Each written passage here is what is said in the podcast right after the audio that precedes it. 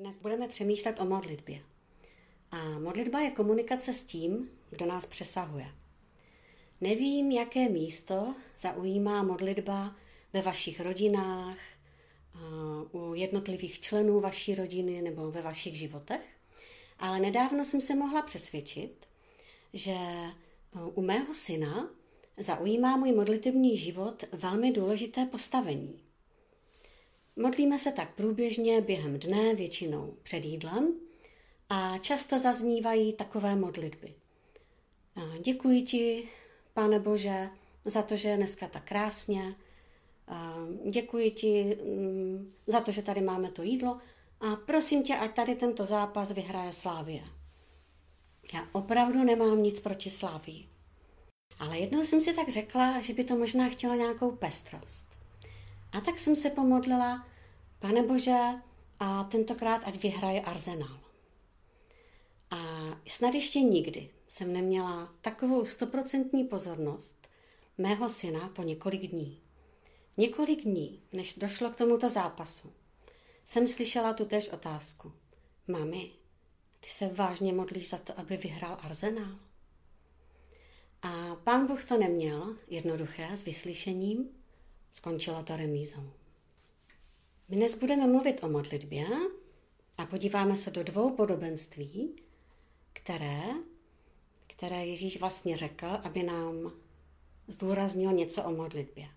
A první z nich je v Lukášově Evangeliu v 18. kapitole od verše 1. Vypravoval jim podobenství, aby ukázal, jak je třeba stále se modlit a neochabovat. V jednom městě byl soudce, který se Boha nebál a z lidí si nic nedělal. V tom městě byla vdova, která k němu ustavičně chodila a žádala. Zastaň se mne proti mému odpůrci. Ale on se k tomu dlouho neměl. Potom si však řekl, i když se Boha nebojím a z lidí si nic nedělám, dopomohu jí k právu. Poněvadž mi nedává pokoj. Jinak mi sem stále bude chodit a nakonec mě umoří. A Pán řekl, všimněte si, co praví ten nespravedlivý soudce. Což teprve Bůh nezjedná on právo svým vyvoleným, kteří k němu dnem i noci volají, i když jim s pomocí prodlévá. Ujišťuji vás, že se jich brzo zastane. Ale nalezne Syn člověka víru na zemi, až přijde? A vdovy to v novozákonní době možná měly těžší ještě než dnes. Neměli pravděpodobně uzavřeno životní pojištění a neexistoval vdovský důchod, i když v Božím zákoně byl velký důraz na to zařídit právo vdově a sirotku. A v tomto případě bylo ubližováno vdově nějakým odpůrcem a potřebovala zastání u soudce. Tento soudce si ale z lidí nic nedělal a před Bohem neměl bázeň. A tak s tou pomocí otálel. Ale vdova za ním chodila pořád. Nakonec se postoj toho soudce změnil. Ta vdova ho svou vytrvalostí udolala. Řekl si, tak než by mi tady měla furt chodit, tak já ji vyhovím. A ta vdova vlastně odmítla jeho ne jako konečné stanovisko. A Ježíš nám neříká toto podobenství, protože bychom si snad měli připodobnit toho soudce, který byl nespravedlivý a zaměřený na sebe, k Pánu Bohu a že bychom si snad měli myslet, že musíme Pána Boha umořit svými modlitbami. Opravdu ne. A Ježíš sám říká, že toto podobenství vypráví, aby upozornil na to, že potřebujeme vytrvalost. Potřebujeme neochabovat a stále se modlit. Jestliže nespravedlivý a vypočítavý soudce zjedná právo této vdově, tak což teprve Bůh. Ježíš nás ujišťuje, že se brzy zastane těch, kteří se k němu modlí ve dne i v noci. A učedníci, kteří chodili s Ježíšem a viděli, jak se Ježíš modlí, tak tím byli velice zaujati. A ptali se ho, Pane, nauč nás modlit se. A další podobenství máme hnedka zase v Lukášově Evangeliu v 11. kapitole. Lukášovo Evangelium, kapitola 11, verše 5 až 13.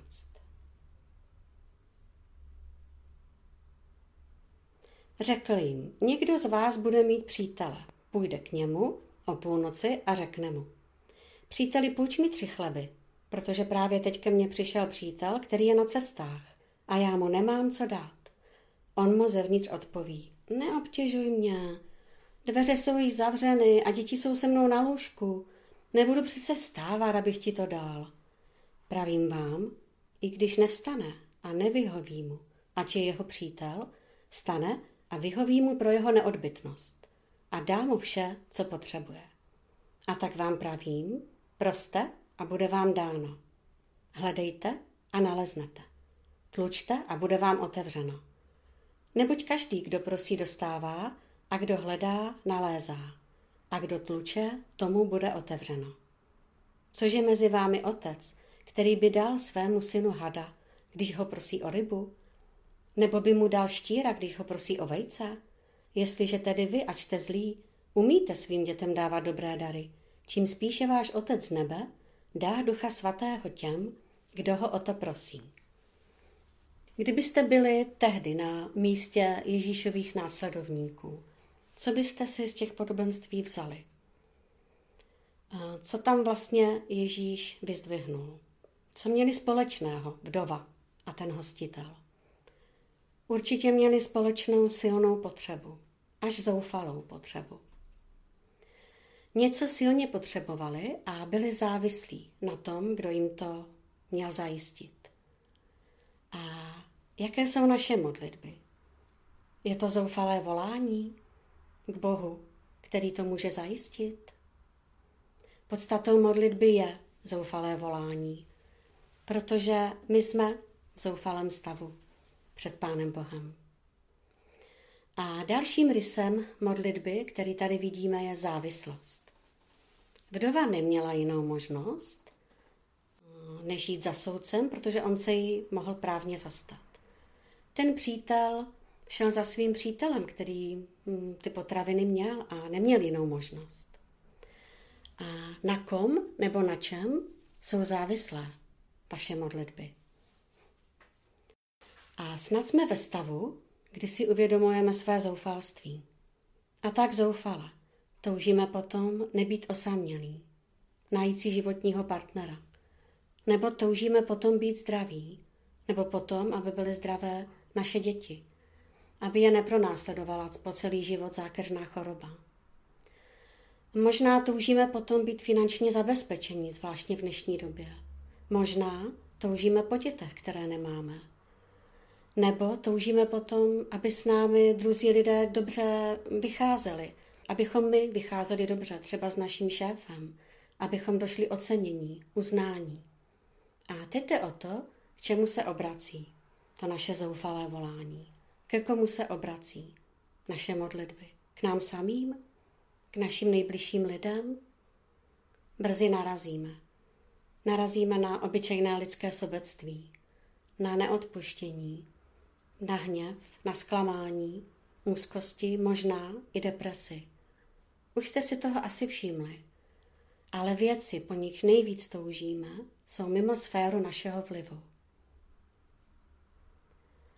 A proto o ně žádáme Boha. Jestliže ve svém zoufalství voláme k tomu, kdo stvořil naši duši, tak to je skvělé. Protože on říká, proste a bude vám dáno. Hledejte a naleznete. Tlučte a bude vám otevřeno. Co ještě Ježíš na žádosti té vdovy a toho hostitele vyzdvihl? Už jsme si řekli, že to byla vytrvalost a byla to taky neodbytnost. A proč potřebovali být vytrvalí a neodbytní? Protože nedostali hned zastání, nedostali hned odpověď. Soudce otálel a ten přítel vůbec nebyl ochotný vstát. Ale Ježíš nás ujišťuje, že se Bůh brzy zastane těch, kteří k němu volají ve dne i v noci a i když jim s pomocí prodlévá. Ale nakonec se Ježíš zeptá. Ale nalezne syn člověka víru na zemi, až přijde? A tato otázka míří přímo do srdce. Nevyslyšená modlitba je tedy zkouškou naší víry? Ježíš nás v tomto evangeliu dvakrát nabádá, abychom byli vytrvalí bez ohledu na to, co se děje, jestli nás Bůh zrovna slyší nebo ne. Pokud se nenecháme odradit a nepřestáváme se modlit, už jsme ve zkoušce obstáli. Ale každý z nás, kdo to zkoušel, tak ví, že je to těžké modlit se a možná nic neslyšet. A tak začínáme pochybovat o tom, jestli je Bůh opravdu dobrý, jestli je dobrý k nám, jestli je schopný naplnit naši potřebu, nebo jestli chce. A nastává takový time out v našem modlitevním zápase, tak jako ve sportovním, kdy možná potřebujeme na chviličku přestat hrát a zamyslet se. Ke komu se vlastně modlíme a co od něj čekáme. Jednou jsem si přečetla následující citát a doslova mi zastavil srdce. Na konci každé naší touhy je Bůh. Na konci každé naší touhy je Bůh, řekl ho Jim Houston. A my po něčem toužíme a naše potřeby jsou naprosto legitimní, ale zatím vším je niterná potřeba toho, kdo nás přesahuje. Dostáváme pak víc. Dostáváme Boha samotného. Dostáváme jeho záměr, jeho lásku, jeho moudrost, jeho sílu. A ne sami sebe. Ne naši kontrolu, naši moc, naši schopnost se zabezpečit. Ne to, co si dokážeme představit. Ono nás to v konečném důsledku omezuje a svazuje. To jsou falešné jistoty. Pak třeba někdy nejsme ochotní udělat krok víry. A tak pokračujme v modlitbách, ale očekávejme to, co si nedovedeme představit. Očekávejme to, co si nedovedeme představit. Očekávejme Boží způsob řešení, jeho způsob naplnění. Očekávejme jeho termíny doručení. Ta vdova se nesmířila s ne soudce. Nechtěla to přijmout jako konečné stanovisko. A my se určitě máme vytrvale modlit a nehledět na to, kolik překážek se nám postavilo do cesty. Představte si ten nejlepší vztah, který máte. Obešel by se bez vytrvalosti? Stalo se to ze dne na den, že je nejhlubší? Bůh s námi jedná velmi vytrvale. A láska vytrvalost potřebuje. A vytrvalost je ta nejlepší odpověď na nevyslyšenou modlitbu. Mám pro vás otázky. Co je v našem životě mimo sféru našeho vlivu? Kde potřebujeme obnovit své rozhodnutí, vytrvat v modlitbách? Kde potřebujeme obnovit své rozhodnutí, vytrvat v modlitbách? Počítáme s tím, že jsme zcela závislí na Božím záměru, jeho lásky a péče vůči nám? Počítáme s tím, že jsme zcela závislí na Božím záměru, jeho lásky a péče vůči nám? Vraťme se ještě jednou k neochotnému příteli. Ve verši 8 v tom podobenství čteme, i když nevstane a nevyhoví mu, ať je jeho přítel, vstane a vyhoví mu pro jeho neodbytnost a dá mu vše, co potřebuje. Dostaneme vše, co potřebujeme. Věříme tomu? Máme prosit, hledat a tlouct. A když prosím, tak zdůrazňuji, že to potřebuji, zároveň jsem slušná.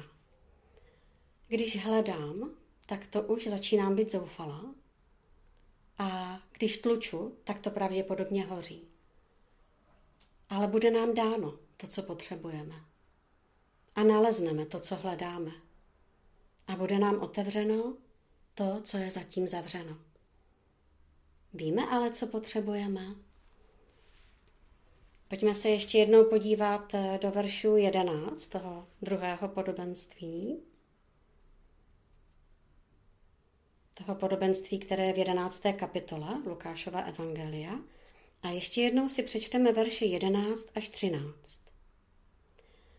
Tady je takové přirovnání. Což je mezi vámi otec, který by dal svému synu hada, když ho prosí o rybu, nebo by mu dal štíra, když ho prosí o vejce? Jestliže tedy vy, Ať jste zlí, umíte svým dětem dávat dobré dary, čím spíše váš Otec z nebe dá Ducha Svatého těm, kdo ho o to prosí. Nejlepší způsob, jak Bůh vyslýchá naše modlitby, se od našich představ často liší. Ideální odpovědí totiž není to, co Bůh udělá pro nás, ale to, co Bůh udělá v nás. V modlitbě nejde vždy o změnu vnějších skutečností. Modlitba působí zázraky v lidské povaze. A Ježíš to ukazuje na příkladu pozemských rodičů. Pokud děti žádají o něco jakž tak smysluplného, rodiče jim moc rádi vyhoví. A tak, když mě můj syn požádá u oběda ještě o jednu porci toho chutného kuřata, tak já nepůjdu a nenasypu mu trochu granulí pro králíka.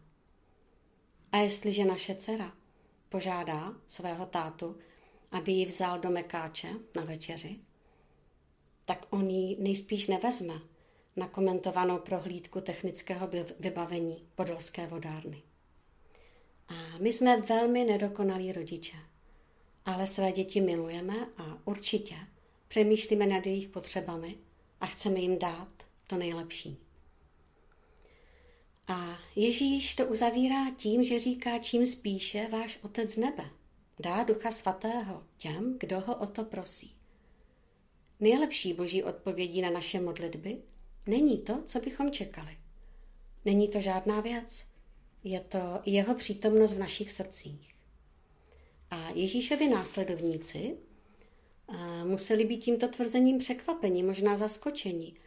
Možná čekali něco víc radikálního, co by zasáhlo do okolností jejich života. A možná i nám toho nepřipadá nic až tak extra, vzhledem k tomu, jaké potřeby máme na mysli. Avšak podle Ježíše není největším božím darem nic jiného, než přítomnost Ducha Svatého v našich srdcích. Je to totiž on, kdo nás mění do podoby, kterou má o nás Bůh ve svém záměru. Vdova i hostitel strádali, prožívali nedostatek. Přišla na ně nepřízeň osudu. Když sochař vytváří sochu, má záměr. Potřebuje ten kámen upravit do podoby, kterou má ve své hlavě, a k tomu používá různé nástroje, třeba dláto. A těžkosti, problémy, napětí, zápasy, utrpení, to všechno si Pán Bůh používá jako nástroj k naší proměně. A moc dobře o tom píše apoštol Pavel v Římanům v 5. kapitole ve verších 3 až 5. Římanům 5. kapitola verše 3 až 5, kde apoštol Pavel mluví tady o těchto těžkostech. A nejen to, chlubíme se i utrpením. Vždyť víme, že z utrpení roste vytrvalost, z vytrvalosti osvědčenost a z osvědčenosti naděje. A naděje neklame, neboť boží láska je vylita do našich srdcí skrze Ducha Svatého, který nám byl dán. A to slovo utrpení se dá z toho původního řeckého textu přeložit také jako nepřízeň osudu. A kdo z nás by vyhledával nepřízeň osudu? Ale apoštol Pavel se jí chlubí, protože z ní roste vytrvalost. Z vytrvalosti osvědčenost, z osvědčenosti naděje. A to není klamavá naděje, protože do našich srdcí je vylita boží láska skrze Ducha Svatého, který nám byl dán. A tak nepřízeň osudu je velmi důležitá pro náš duchovní růst. Nepřízeň osudu nás láme, obnažuje. Utrpení nás uvádí do kontaktu s našimi potřebami, s našimi slabostmi, s naší hříšností a vede nás to blíž k Bohu. A Bůh tak vstupuje do našeho života a přebírá naši aktivitu. Tu aktivitu, kdy jsme si to chtěli nějak zajistit sami. A darem, který v té chvíli největší nouze dostáváme, není nic víc a nic míň než on sám. Zasáhlo nás onemocnění, se kterým jsme nepočítali. Bůh je v tom s námi. Dohání nás náš sklon k závislostem, k opakované neposlušnosti a možná i k rezignaci Bůh je v tom s námi a dává nám východisko. Ohrozila nás finančně dlouhodobá antikovidová opatření, Bůh je v tom s námi a dává nám naději. Neuspokojují nás naše vztahy, nedaří se nám třeba některý vztah napravit, Bůh je s námi. Nejvíce potřebujeme v našem životě Boha samotného a on je přítomný a aktivní. Velice trefně to vyjádřil Ouha Lesby. Proč mi Bůh neodpovídá? Ptáte se zklamaně. On však vaši modlitbu již vyslyšel. Vstoupil do vašeho života dveřmi, které jste mu ve svém zoufalství otevřeli. Nyní přebývá ve vašem srdci a koná v něm dobré dílo. Mám ještě jedny otázky. Co se Bůh prostřednictvím problémů snaží v mém životě změnit? Můžeme se modlit, Bože, použij si tyto problémy k tomu, abych se změnil. Co si myslím, že potřebuji? A co očekávám, že se objeví na konci mé touhy? Pro mě osobně je v tomto zápase Ježíš skutečně největším příkladem. A opět v Lukášově Evangeliu v kapitole 22 najdeme vlastně zapsánu jeho modlitbu, jeho silný modlitební zápas, Lukáš 22, 40 až 44. Kdy Ježíš je blízko u konce svého úkolu, je to těsně před ukřižováním. A Ježíš se takto modlí. Když došel na místo, řekl jim, modlete se, abyste neupadli do pokušení. Pak se od nich vzdálil, co by kamenem dohodil, klekl a modlil se. Otče, chceš-li, odej mi ode mne tento kalich, ale ne má, nýbrž tvá vůle se staň. Tu se mu zjevil anděl z nebe a dodával mu síly. Ježíš v úzkostech zápasil a modlil se ještě usilovněji. Jeho pot kanul na zem jako krůpě krve. Ježíš věděl, jaká je Boží vůle, že je nevyhnutelné, aby místo nás zemřel, ale zápasil. Otče, chceš-li, odej mi ode mne tento kalich. A v tom zápase se podřídil, ale nemá, nýbrž tvá vůle se staň. A byl to zápas o nabití síly. Tu jí dodával anděl z nebe. A Ježíš v úzkostech zápasil a modlil se ještě usilovněji. Nechtěla bych prožívat ty úzkosti, které prožíval Ježíš, ale ze zahrady Getsemane vyšel připravený podstoupit utrpení, které ho čekalo. Jeho život byl zmařen, náš zachráněn. A to, že Ježíš došel až na kříž, nebyla samozřejmost. Vybojoval svou sílu v modlitbě. Dovolte mi, abych teď za to Pánu Bohu poděkovala. Děkuji ti, drahý Ježíši, že jsi bojoval až do konce, že jsi vytrval ve svém zápase a že jsi prožil to, co jsi prožil kvůli nám. Děkuji ti za to, co jsi nám vybojoval a že opravdu jsi udělal maximum pro to, aby nám už bylo navždycky odpuštěno. Děkuji ti také za to, že naše srdce plníš mocí Ducha Svatého, kdykoliv tě o to požádáme. Že to je naprostá záruka a jistota z tvé strany. Amen.